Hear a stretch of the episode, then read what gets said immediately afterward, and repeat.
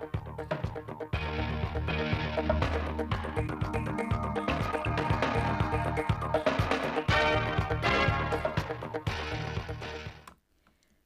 quý vị và các bạn đến với chương trình thời sự phát thanh trực tiếp 17 giờ thứ Tư ngày 15 tháng 2 năm 2023 của Đài Phát thanh và Truyền hình Thanh Hóa. Chương trình hôm nay có những nội dung chính sau đây. Đồng chí Bí thư Tỉnh ủy Đỗ Trọng Hưng kiểm tra tiến độ dự án nhà máy thủy điện Hồi Xuân, huyện Quan Hóa. Phát triển các hợp tác xã phi nông nghiệp, tạo việc làm cho lao động nông thôn. Phần tin thời sự quốc tế, tăng cường công tác cứu hộ các nạn nhân động đất tại Syria và Thổ Nhĩ Kỳ. Khai mạc hội nghị Bộ trưởng Quốc phòng NATO.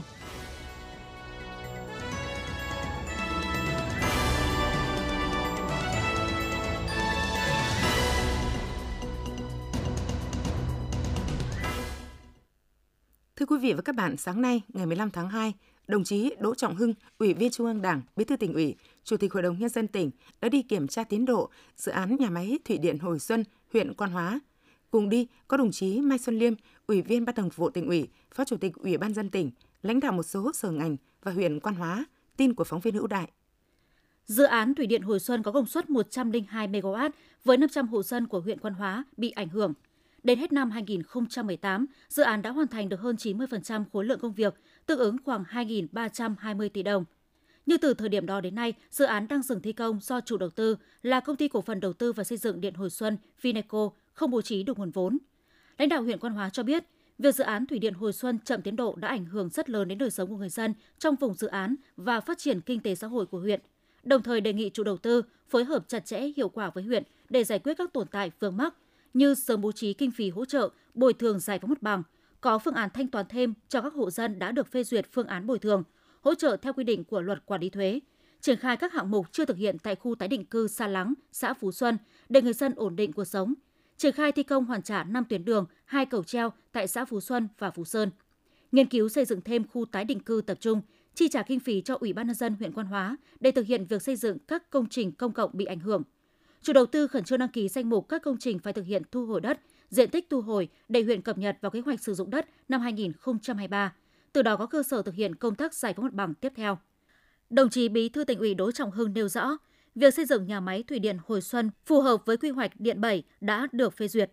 Trong quá trình triển khai dự án, lãnh đạo tỉnh Thanh Hóa rất quan tâm đến việc tháo gỡ khó khăn, vướng mắc, hỗ trợ chủ đầu tư. Tuy nhiên, do năng lực tài chính của chủ đầu tư có hạn, nhiều vấn đề vướng mắc từ phía chủ đầu tư chưa được giải quyết triệt để, khiến dự án chậm tiến độ kéo dài nhiều năm, gây ảnh hưởng rất lớn đến đời sống của người dân trong vùng, đến sự phát triển kinh tế xã hội của huyện Quan Hóa cũng như tỉnh Thanh Hóa.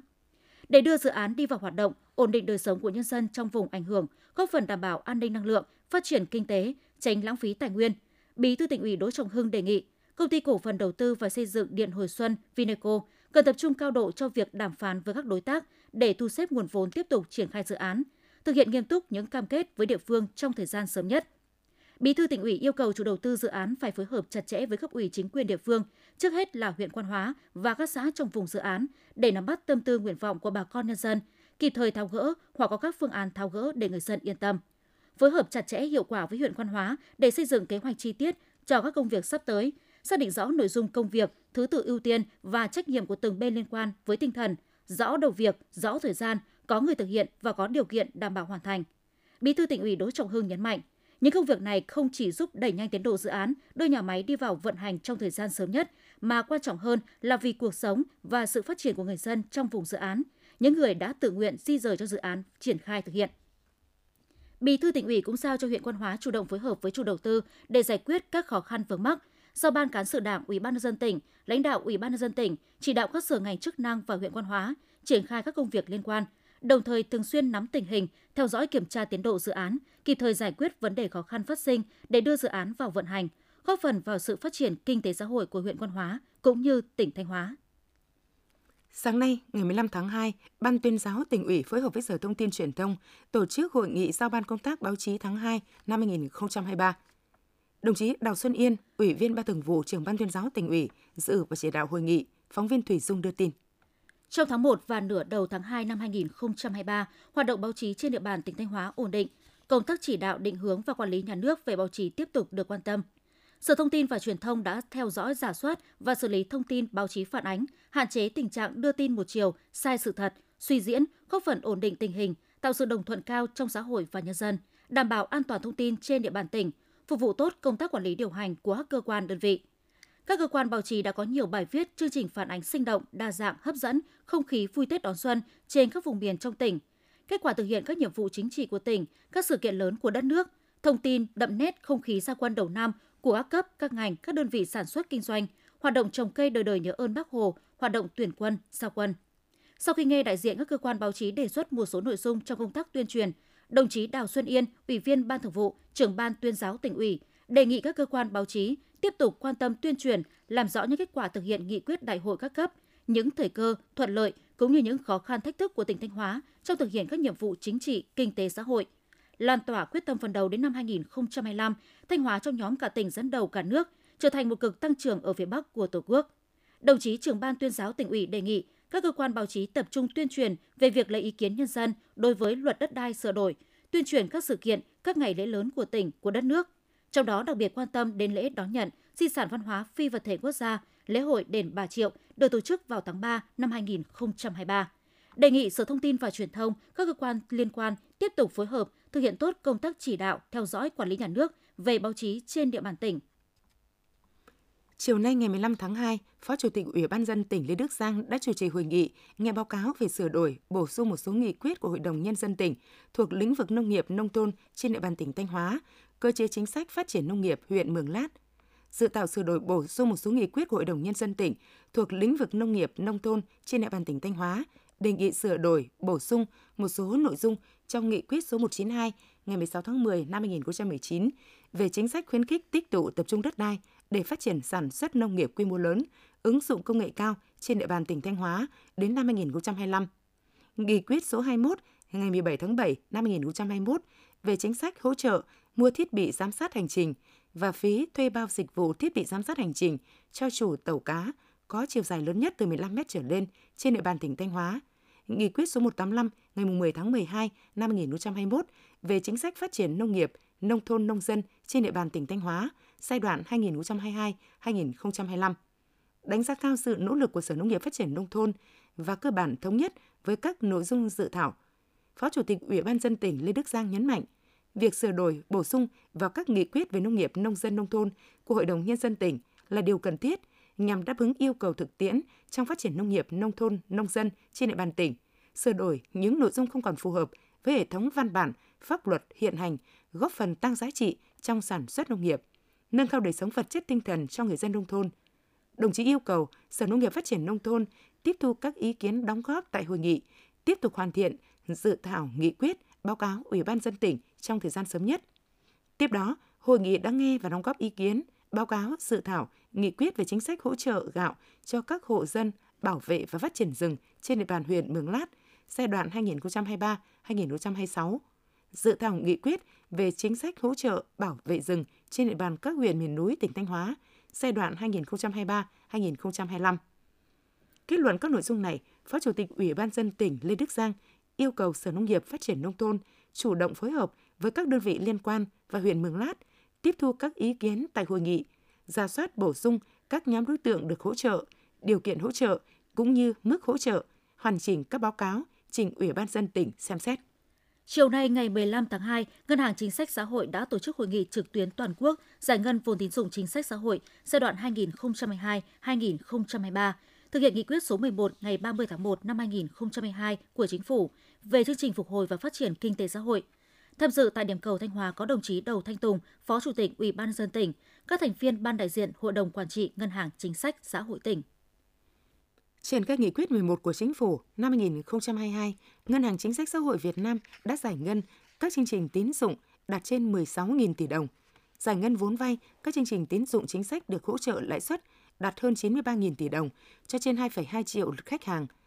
Theo Ngân hàng Chính sách Xã hội, tổng nguồn vốn cho vay tối đa các chính sách tín dụng trong 2 năm 2022-2023 là 38.400 tỷ đồng. Như vậy, kế hoạch năm 2023 được giải ngân tối đa trên 22.300 tỷ đồng. Tại tỉnh Thanh Hóa, đến thời điểm này, tổng dư nợ của 5 chương trình cho vay đạt trên 432 tỷ đồng với trên 7.000 khách hàng vay vốn. Trong đó, năm 2022 có 4 chương trình đạt 100% kế hoạch, gồm cho vay hỗ trợ việc làm, nhà ở xã hội, cho vay học sinh, sinh viên, mua máy tính, và cho vay đối với cơ sở giáo dục mầm non, tiểu học ngoài công lập. Riêng đối với chương trình cho vay, thực hiện các chương trình mục tiêu quốc gia về phát triển kinh tế xã hội vùng đồng bào dân tộc thiểu số và miền núi chưa giải ngân được, do định mức giao đất ở, đất rừng, đất sản xuất tại khu vực miền núi của tỉnh hiện đang trong giai đoạn điều chỉnh. Chi nhánh Ngân hàng Chính sách Xã hội tỉnh cũng đã rà soát lại nhu cầu vốn, trong đó nhu cầu của các chương trình cho vay theo nghị quyết số 11 của Chính phủ năm 2023 trên 830 tỷ đồng.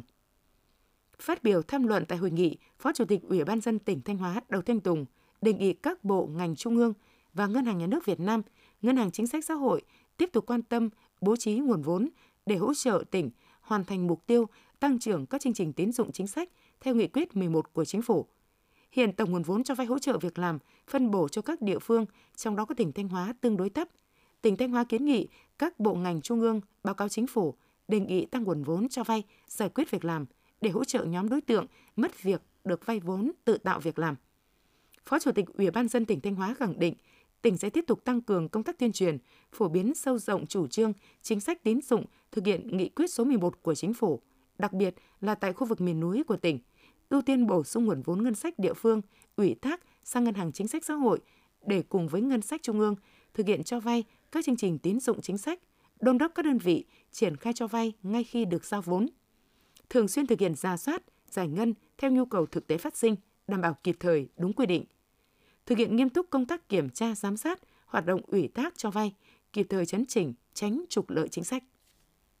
Sáng nay ngày 15 tháng 7, Bộ Công an phối hợp với Báo Nhân dân tổ chức lễ phát động cuộc thi viết về chủ đề Đảm bảo an ninh trật tự ở cơ sở và ra mắt giao diện mới của Cổng Thông tin Điện tử Bộ Công an. Chương trình được kết nối trực tuyến đến công an các tỉnh, thành phố trong cả nước. Cuộc thi viết về chủ đề Đảm bảo an ninh trật tự ở cơ sở do Bộ Công an phối hợp với Báo Nhân dân phát động nhằm tuyên truyền chủ trương đổi mới sắp xếp, tổ chức bộ máy của Bộ Công an tinh gọn, hoạt động hiệu lực, hiệu quả, xây dựng công an xã, thị trấn chính quy có ý nghĩa chiến lược lâu dài trong công tác đảm bảo an ninh trật tự ở cơ sở. Thông qua cuộc thi, tuyên truyền lan tỏa hình ảnh đẹp người chiến sĩ công an nhân dân với tinh thần vì nước quên thân, vì dân phục vụ, khi dân cần, dân khó có công an. Các tác phẩm dự thi gửi về Cổng Thông tin Điện tử Bộ Công an từ nay đến hết ngày 29 tháng 2 năm 2024. Ban tổ chức sẽ xét chọn tác phẩm đạt giải, công bố và trao giải thưởng vào tháng 3 năm 2024. Nhân dịp này, Bộ Công an đã ra mắt giao diện mới của Cổng Thông tin Điện tử, Cổng Thông tin Điện tử của Bộ Công an và cập nhật liên tục các thông tin liên quan cần thiết với người dân, đồng thời phục vụ tốt hơn công tác lãnh đạo, chỉ đạo của Bộ Công an, đưa hình ảnh của lực lượng công an đến gần hơn với người dân, góp phần thực hiện xây dựng chính phủ điện tử. Chiều nay, ngày 15 tháng 2, Ngân hàng Nhà nước chi nhánh tỉnh Thanh Hóa đã tổng kết hoạt động Quỹ tín dụng nhân dân năm 2022, triển khai công tác năm 2023. Trên địa bàn Thanh Hóa, hiện có 67 quỹ tín dụng nhân dân được cấp phép hoạt động, với tổng nguồn vốn hoạt động đạt hơn 7.600 tỷ đồng, tổng dư nợ đạt hơn 6.300 tỷ đồng. Chất lượng tín dụng của các quỹ cơ bản bảo đảm, tỷ lệ nợ xấu trong giới hạn cho phép chiếm 1,3% trên tổng dư nợ cho vay. Hệ thống quỹ tín dụng nhân dân đã phát huy được vai trò trong việc huy động vốn cho vay, hỗ trợ thành viên phát triển sản xuất, kinh doanh, nâng cao đời sống người dân, góp phần hạn chế tín dụng đen. Hội nghị đã tập trung thảo luận và thống nhất một số nhiệm vụ cần tập trung thực hiện trong năm 2023 như tiếp tục nâng cao chất lượng, hiệu quả hoạt động của quỹ tín dụng nhân dân theo đúng quy định của pháp luật, quản lý chặt chẽ tài chính, tuân thủ chế độ chi tiêu, tăng tập huấn về nghiệp vụ mới cho đội ngũ cán bộ của các quỹ tín dụng.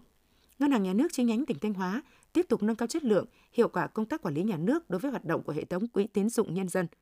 tăng cường công tác thanh tra kiểm tra, giám sát ứng dụng công nghệ thông tin trong hoạt động của hệ thống quỹ, nâng cao hiệu quả, chất lượng hoạt động của hệ thống quỹ và các tổ chức tín dụng, trọng tâm là đạt mục tiêu đảm bảo về chất lượng, an toàn, không chạy theo quy mô số lượng. Quý vị và các bạn đang nghe chương trình thời sự phát thanh của Đài Phát thanh Truyền hình Thanh Hóa. Chương trình đang được thực hiện trực tiếp trên sóng FM tần số 92,3 MHz. Tiếp theo là những thông tin đáng chú ý mà phóng viên đài chúng tôi vừa cập nhật. Thưa quý vị và các bạn,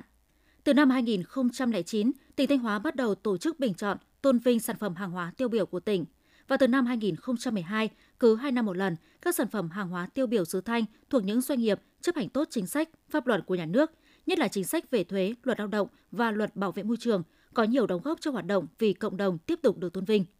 Sau khi giành được những danh hiệu cao quý, các doanh nghiệp đang tiếp tục nỗ lực nâng cao chất lượng sản phẩm, giữ vững vị thế để nâng cao sức cạnh tranh trên thương trường. Được biết, từ năm 2009 đến nay, đã có 60 sản phẩm hàng hóa được tỉnh bình xét và tôn vinh. Điển hình như sản phẩm dầu đậu nành Tiara của công ty trách nhiệm hữu hạn dầu thực vật khu vực miền Bắc Việt Nam, gạch gỗ Thanh Vicenza của công ty cổ phần đầu tư phát triển Vicenza, gạo nếp cái hoa vàng Quý Hương của công ty cổ phần thương mại Sao Khuê, gạo nếp hạt cao Tiên Sơn Hà Lĩnh của công ty trách nhiệm hữu hạn thương mại Lựu Xướng, xã Hà Long, huyện Hà Trung, nước mắm thương hiệu Vị Thanh của hợp tác xã chế biến thủy sản Hải Bình, phường Hải Bình, thị xã Nghi Sơn, dung dịch phẩm phân máu đậm đặc của công ty trách nhiệm hữu hạn IMX Việt Nam, khu công nghiệp Lễ Môn, phường Quảng Hưng, thành phố Thanh Hóa. Việc ghi nhận những nỗ lực của doanh nghiệp, người lao động, tôn vinh công nghệ sản xuất mới và nỗ lực vì cộng đồng đã tạo động lực để các doanh nghiệp tiếp tục đầu tư sâu vào công nghệ sản xuất, nâng vị thế cạnh tranh, phát triển sản xuất, kinh doanh hiệu quả, đóng góp tích cực cho tăng trưởng kinh tế, ngân sách nhà nước và các hoạt động vì cộng đồng. Thưa quý vị và các bạn, bên cạnh việc phát triển các hợp tác xã nông nghiệp, thời gian qua, nhiều địa phương ở tỉnh Thanh Hóa cũng chú trọng phát triển các hợp tác xã phi nông nghiệp, qua đó góp phần thúc đẩy chuyển dịch cơ cấu kinh tế, giải quyết việc làm cho lao động nông thôn và tăng cường mối liên kết từ sản xuất đến chế biến và tiêu thụ nông sản, vật tư nông nghiệp. Phóng viên Hương Hạnh đưa tin. Được chính quyền địa phương tạo điều kiện về đất đai, hành lang pháp lý, năm 2021, anh Trịnh Đình Toàn đã đứng ra vận động thành lập hợp tác xã tre Thăng Long ở xã Thăng Thọ, huyện Nông Cống. Hợp tác xã chủ yếu sản xuất các sản phẩm từ nguyên liệu tre như ống hút, cốc đựng nước, bình giữ nhiệt, hộp trà. Khi mới thành lập, hợp tác xã chỉ có 10 lao động. Sau 2 năm đã tạo việc làm cho hơn 40 lao động trong xã với mức lương từ 8 đến 10 triệu đồng một người một tháng. Hiện nay trên địa bàn tỉnh Thanh Hóa có 483 hợp tác xã phi nông nghiệp, chiếm khoảng 40% tổng số hợp tác xã, hoạt động trên nhiều lĩnh vực sản xuất, kinh doanh khác nhau. Số lượng hợp tác xã, liên hợp tác xã phi nông nghiệp quy mô vừa và lớn tham gia xuất khẩu hàng hóa, ứng dụng công nghệ cao vào sản xuất kinh doanh gắn với chuỗi giá trị sản phẩm ô cốp ngày càng tăng. Để thúc đẩy phát triển hợp tác xã phi nông nghiệp, tỉnh Thanh Hóa đã ban hành đề án củng cố phát triển và nâng cao hiệu quả hoạt động của các hợp tác xã phi nông nghiệp trên địa bàn tỉnh Thanh Hóa giai đoạn 2021-2025. Mục tiêu cơ bản là tiếp tục củng cố phát triển, nâng cao hiệu quả hoạt động của hợp tác phi nông nghiệp gắn với xây dựng nông thôn mới, nhằm huy động sức mạnh tổng hợp, phát huy lợi thế, năng lực nội tại trong các cộng đồng dân cư để phát triển kinh tế xã hội, giải quyết việc làm cho lao động nông thôn. Trên cơ sở đó, các địa phương đã lựa chọn các tổ hợp tác, các hộ sản xuất kinh doanh cá thể đang hoạt động có hiệu quả để vận động thành lập mới hợp tác xã đa ngành, đa nghề, trong đó ưu tiên các ngành nghề thu hút nhiều lao động. Bên cạnh đó, khuyến khích các hợp tác xã đẩy mạnh liên kết sản xuất kinh doanh, xây dựng các chuỗi giá trị từ sản xuất đến tiêu thụ sản phẩm và ứng dụng công nghệ thông tin để giảm chi phí, nâng cao hiệu quả hoạt động.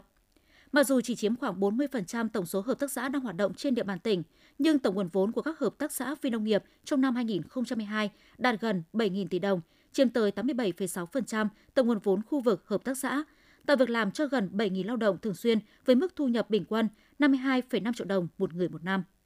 Những con số nêu trên cho thấy sự nổi trội của hợp tác xã phi nông nghiệp so với các loại hình hợp tác xã khác về quy mô nguồn vốn, lao động và thu nhập. Tỉnh Thanh Hóa đề ra mục tiêu trong giai đoạn 2021 sẽ thành lập mới 56 hợp tác xã phi nông nghiệp trở lên và 1 liên hiệp hợp tác xã. Thực hiện mục tiêu đổi mới hoạt động khuyến nông theo hướng bám sát thực tế, nhu cầu của nông dân, Trung tâm khuyến nông tỉnh đã thực hiện mục tiêu đổi mới hoạt động khuyến nông theo hướng bám sát thực tế, nhu cầu của nông dân. Đồng thời, chú trọng công tác đào tạo, nâng cao năng lực cho đội ngũ khuyến nông, kịp thời nắm bắt, tiếp cận tiến bộ khoa học kỹ thuật, cập nhật năng lực làm chủ các ứng dụng mới, kỹ năng sản xuất nông nghiệp hữu cơ gắn với liên kết tiêu thụ và thích ứng với biến đổi khí hậu. Đây là nền tảng quan trọng, tạo cơ sở để việc chuyển giao cho người dân đạt hiệu quả cao, phù hợp với nhu cầu sản xuất, đáp ứng các mục tiêu phát triển. Hàng năm, Trung tâm khuyến nông tỉnh đã phối hợp với Trung tâm Dịch vụ Nông nghiệp cấp huyện và các tổ chức đoàn thể, chính trị, triển khai công tác tuyên truyền, đào tạo, tập huấn, chuyển giao tiến bộ khoa học kỹ thuật đến bà con nông dân. Theo đó, từ đầu năm 2022 đến nay, Trung tâm khuyến nông tỉnh đã tổ chức xây dựng hơn 20 mô hình trình diễn ứng dụng những tiến bộ khoa học kỹ thuật ở nhiều địa phương trong tỉnh nhằm phổ biến, chuyển giao các tiến bộ mới trong sản xuất. Tại hầu hết các mô hình, nông dân được hướng dẫn về kỹ thuật, hỗ trợ về vật tư sản xuất, sau đó năng suất chất lượng sản phẩm vượt trội, hiệu quả kinh tế cao hơn từ 20% trở lên so với sản xuất truyền thống. Sau thời gian trình diễn mô hình, nhiều mô hình sản xuất được nhân rộng, trở thành sinh kế của người dân.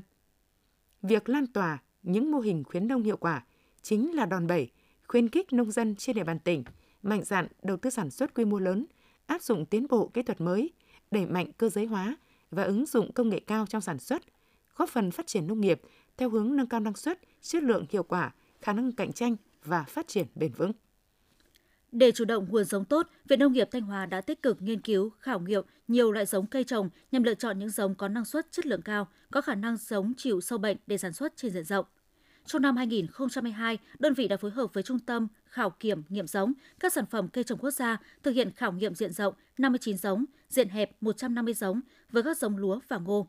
Qua nghiên cứu khảo nghiệm, đơn vị đã đánh giá được 23 giống lúa triển vọng có năng suất cũng như các đặc tính ưu việt hơn so với giống đối chứng. Trong vụ xuân và vụ đông, đơn vị đã thực hiện khảo nghiệm diện hẹp 56 giống, khảo nghiệm diện rộng 27 giống ngô các loại. Qua khảo nghiệm, đơn vị đã sàng lọc và đánh giá được 4 giống ngô nếp, 1 giống ngô đường và 8 giống ngô tẻ có triển vọng vượt giống đối chứng. Nhằm tiếp tục nâng cao hiệu quả hoạt động, trong năm 2023, đơn vị sẽ tiếp tục phối hợp với Trung tâm Khảo kiểm nghiệm giống, sản phẩm cây trồng quốc gia thực hiện khảo nghiệm diện hẹp khoảng 100 giống cây trồng và khảo nghiệm diện rộng 30 giống cây trồng các loại. Bên cạnh đó, đơn vị tiếp tục đầu tư ứng dụng khoa học công nghệ trong nghiên cứu, khảo nghiệm và nhân giống cây trồng có năng suất, chất lượng và giá trị cao, đáp ứng yêu cầu sản xuất của người dân trong tỉnh. Đầu tháng 2 năm 2023, do ảnh hưởng của thời tiết cực đoan như sương mù dày đặc, độ ẩm không khí tăng cao, dẫn tới nguy cơ ảnh hưởng đến vận hành hệ thống điện. Sau đó, Điện lực Thường Xuân đã thực hiện 20 phiên rửa sứ hotline trên các tuyến đường dây 35 kV trục chính, nhánh Rẽ Xuân Cao, 15 trạm biến áp đảm bảo hoàn thành 100% chỉ tiêu công ty giao năm 2023. Hiện nay, Điện lực Thường Xuân đang quản lý 218 trạm biến áp, trong đó có 72 trạm biến áp của khách hàng, 1 lộ đường dây 35 kV và 3 lộ đường dây 10 kV với tổng chiều dài 306,949 km, cấp điện cho 24.323 khách hàng trên địa bàn. Đặc thù lưới điện nằm trên địa bàn miền núi, bán kính cấp điện rộng, đường dây đi qua nhiều đồi núi, sông suối. Đánh giá về hiệu quả mang lại, ông Lê Trọng Hùng, Phó Giám đốc Điện lực Thường Xuân cho biết, từ khi áp dụng công nghệ rửa sứ hotline, đơn vị đã xử lý thuận lợi các yếu tố bụi bẩn bám dính vào đường dây, xà, sứ vận hành lâu năm mà không tốn nhiều thời gian, nhân công vật tư. Đặc biệt, suốt quá trình thực hiện công việc vẫn duy trì cấp điện, phục vụ sản xuất và sinh hoạt cho khách hàng, từ đó nâng cao độ an toàn, tin cậy cung cấp điện. Thưa quý vị và các bạn, trung bình mỗi năm toàn tỉnh có trên 3.500 thanh niên nhập ngũ tham gia bảo vệ Tổ quốc. Sau khi hoàn thành nghĩa vụ quân sự trở về địa phương, các quân nhân đã được cấp ủy chính quyền các cấp quan tâm hỗ trợ, tư vấn, giới thiệu việc làm, đào tạo nghề, tạo cơ hội tìm kiếm việc làm phù hợp, nhanh chóng ổn định cuộc sống. Phản ánh của phóng viên Hoàng Mai. Là một trong số các quân nhân vừa được xuất ngũ đầu năm mới 2023, em Lê Hữu Thái, thị trấn Tân Phong, huyện Quảng Xương chia sẻ, sau khi hoàn thành nghĩa vụ quân sự, em cũng như nhiều quân nhân khác đều chưa có bằng cấp tay nghề, kinh nghiệm nghề nghiệp. Vì vậy, sau khi được Ban Chỉ huy Quân sự huyện cùng với Ủy ban dân thị trấn Tân Phong phối hợp với các doanh nghiệp, tổ chức tư vấn, hướng nghiệp, em đã đăng ký học nghề lái xe ô tô để có công việc ổn định. Sau khi xuất ngũ, em được Ban Chỉ huy Quân sự huyện Quảng Xương và Ủy ban nhân dân thị trấn Tân Phong phối hợp với các nhà trường và doanh nghiệp định hướng và hướng dẫn lựa chọn nghề đào tạo cho em. Em thích học nghề sửa chữa ô tô để làm kinh tế đem lại thu nhập cho bản thân và gia đình, giúp đỡ bố mẹ trong cuộc sống. Theo ông Nguyễn Văn Hưng, Phó Chủ tịch Ủy ban dân thị trấn Tân Phong, huyện Quảng Xương cho biết, những năm qua, chính sách hỗ trợ đào tạo nghề, giải quyết việc làm cho thanh niên hoàn thành nghĩa vụ quân sự, nghĩa vụ công an trên địa bàn được quan tâm, từ đó tạo điều kiện cho quân nhân xuất ngũ, học nghề, tìm được việc làm phù hợp, có thu nhập ổn định. Sau khi mà các nam thanh niên hoàn thành nghĩa vụ trở về, thì địa phương cũng giới thiệu một số công ty về để hướng nghiệp, đào tạo nghề cho các nam thanh niên hoàn thành các cái nghĩa vụ quân sự để phát triển kinh tế cho bản thân cũng như cho gia đình và đóng góp cho địa phương trong những cái năm vừa qua. Để triển khai công tác đào tạo nghề cho đối tượng bộ đội xuất ngũ, hàng năm Bộ Chỉ huy Quân sự tỉnh phối hợp với Sở Lao động Thương binh Xã hội, Ủy ban nhân dân các huyện, thị xã, thành phố hỗ trợ tạo điều kiện cho các doanh nghiệp trong và ngoài tỉnh về địa phương, tuyên truyền tư vấn, định hướng nghề cho các trường hợp là bộ đội mới ra quân.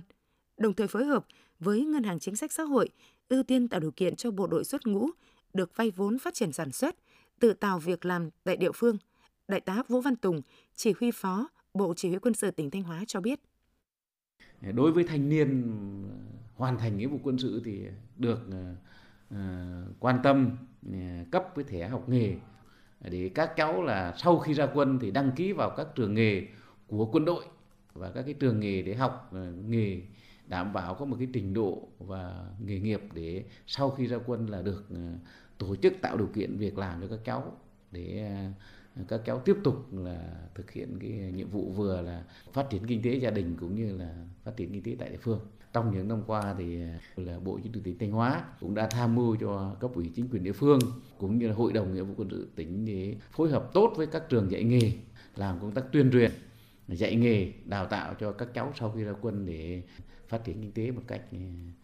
có hiệu quả. Trường Cao đẳng nghề số 4, phân hiệu Đào tạo Thanh Hóa là cơ sở đào tạo nghề thuộc Bộ Quốc phòng với nhiệm vụ chính trị trọng tâm là đào tạo nghề cho bộ đội xuất ngũ. Năm nay, nhà trường có gần 300 học viên là bộ đội xuất ngũ theo học. Hiện nay nhà trường tập trung đào tạo 7 nghề trọng điểm như công nghệ ô tô và kỹ thuật máy lạnh, điều hòa không khí, điện công nghiệp, cơ khí hàn, vận hành máy xây dựng, điều dưỡng. Trung tá nhà giáo ưu tú Nguyễn Bá Thành, giám đốc trường Cao đẳng nghề số 4 Bộ Quốc phòng, phân hiệu Thanh Hóa cho biết, hiện nay nhà trường không chỉ đào tạo theo nhu cầu của học viên mà tập trung đào tạo theo nhu cầu của xã hội, đào tạo theo đơn đặt hàng của các doanh nghiệp. Do vậy, số lượng học viên hàng năm hoàn thành chương trình đào tạo tại trường có hơn 95% tìm được việc làm và có thu nhập ổn định. Để mà đào tạo tốt cho cái đối tượng là bộ đội và công an xuất ngũ trên địa bàn tỉnh Thanh Hóa nói riêng và các cái tỉnh phụ cận thì chủ trương của Đảng ủy Ban hiệu nhà trường là luôn luôn là quan tâm tạo mọi điều kiện tốt nhất, kể cả về đội ngũ cán bộ giáo viên cũng như là cơ sở vật chất hạ tầng và đặc biệt là chương trình giáo trình. Thì chúng tôi luôn luôn quan tâm và đầu tư để nâng cao cái chất lượng đào tạo. Đặc biệt là chúng tôi thường xuyên phối hợp với các tập đoàn, các tổng công ty và doanh nghiệp để tạo điều kiện cho các cháu tiếp cận với trình độ thực tế, các cái khoa học công nghệ ở bên ngoài để mà cải thiện cái kỹ năng mềm của các cháu. Cái quan trọng hơn nữa là cái đầu ra, khi các cháu đã tốt nghiệp rồi thì cái doanh nghiệp người ta cũng sẵn sàng nhận các cháu vào làm việc khi mà các cháu có nhu cầu. Trong quá trình học nghề tại nhà trường, ngoài hỗ trợ theo quy định của chính phủ, các học viên là quân nhân được hỗ trợ tiền ăn, phương tiện đi lại trong quá trình thực tập tại các doanh nghiệp. Em Nguyễn Quang Thắng và em Lê Quang Định, trường Cao đẳng nghề số 4 Bộ Quốc phòng, phân hiệu Thanh Hóa chia sẻ. Sau ra quân thì nhập học ngày đầu đến thì nó còn bỡ ngỡ, được thầy cô tận tình dẫn dắt rồi tư vấn hướng dẫn để cho mình chọn cái ngành nghề thật là ưng ý. Sau đấy thì em chọn nghề điện công nghiệp để thế em tìm được cái công việc ổn định cho sau này. Trong quá trình học tập thì nhà trường tạo điều kiện cho đi thực tập tại doanh nghiệp. Từ khi em học tại nhà trường thì nhà trường hỗ trợ tiền ăn và tiền đi lại. Bọn em tin tưởng và đặt niềm tin vào trường số 4. Hiện nay số lượng người tham gia học trên địa bàn tỉnh còn rất ít so với số lượng bộ đội xuất ngũ hàng năm. Trong thời gian tới, các cấp các ngành chức năng cần đẩy mạnh hơn nữa công tác tuyên truyền, định hướng nghề nghiệp cho đối tượng thanh niên sắp hoàn thành nghĩa vụ quân sự, đồng thời phối hợp chặt chẽ hơn nữa với các cơ sở giáo dục nghề nghiệp để tổ chức đào tạo những ngành nghề phù hợp với nhu cầu của xã hội. Đặc biệt, cần phối hợp với doanh nghiệp, đơn vị sử dụng lao động, ưu tiên tuyển dụng học viên là bộ đội xuất ngũ sau khi tốt nghiệp. Đây chính là lực lượng lao động trẻ, nguồn nhân lực mạnh, tham gia phát triển kinh tế xã hội. Sáng ngày 15 tháng 2, tức 25 tháng Giêng năm Quý Mão, tại đền thờ anh hùng dân tộc Lý Thường Kiệt, xã Hà Ngọc, Hà Trung đã diễn ra lễ khai ấn năm 2023. Lễ khai ấn được người dân xã Hà Ngọc tổ chức vào ngày 25 tháng Giêng hàng năm để cầu cho quốc thái dân an, mưa thuận gió hòa, mùa màng bội thu, đồng thời tưởng nhớ công lao của anh hùng dân tộc Lý Thường Kiệt, một danh tướng đời nhà Lý có công lớn trong việc đánh đuổi quân xâm lược nhà Tống vào những năm 1075 đến năm 1077. Lý Thường Kiệt được biết đến là một trong 14 vị tướng tài, anh hùng dân tộc tiêu biểu trong lịch sử Việt Nam.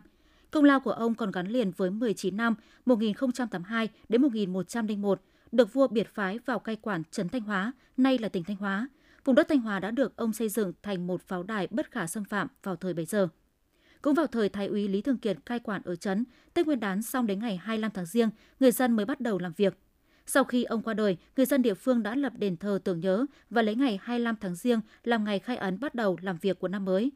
Lễ hội năm nay được xã Hà Ngọc tổ chức đảm bảo trang trọng, hiệu quả, thiết thực và tiết kiệm. Ngoài phần lễ được tổ chức theo nghi thức cổ truyền, phần hội với nhiều hoạt động đặc sắc như múa lân dẫn đường, hát chèo văn, múa chống hội, giao lưu văn nghệ thể thao, thu hút đông đảo nhân dân và du khách tham gia. Quý vị và các bạn vừa theo dõi chương trình thời sự tổng hợp của Đài Phát thanh Truyền hình Thanh Hóa. Thực hiện chương trình, biên tập viên Ngọc Yến, các phát thanh viên Minh Thu, Nam Trang, kỹ thuật viên Tiến Quân, tổ chức sản xuất Hoàng Văn Triều, chỉ đạo sản xuất Nguyễn Huy Long. Tiếp ngay sau đây là bản tin thời sự quốc tế.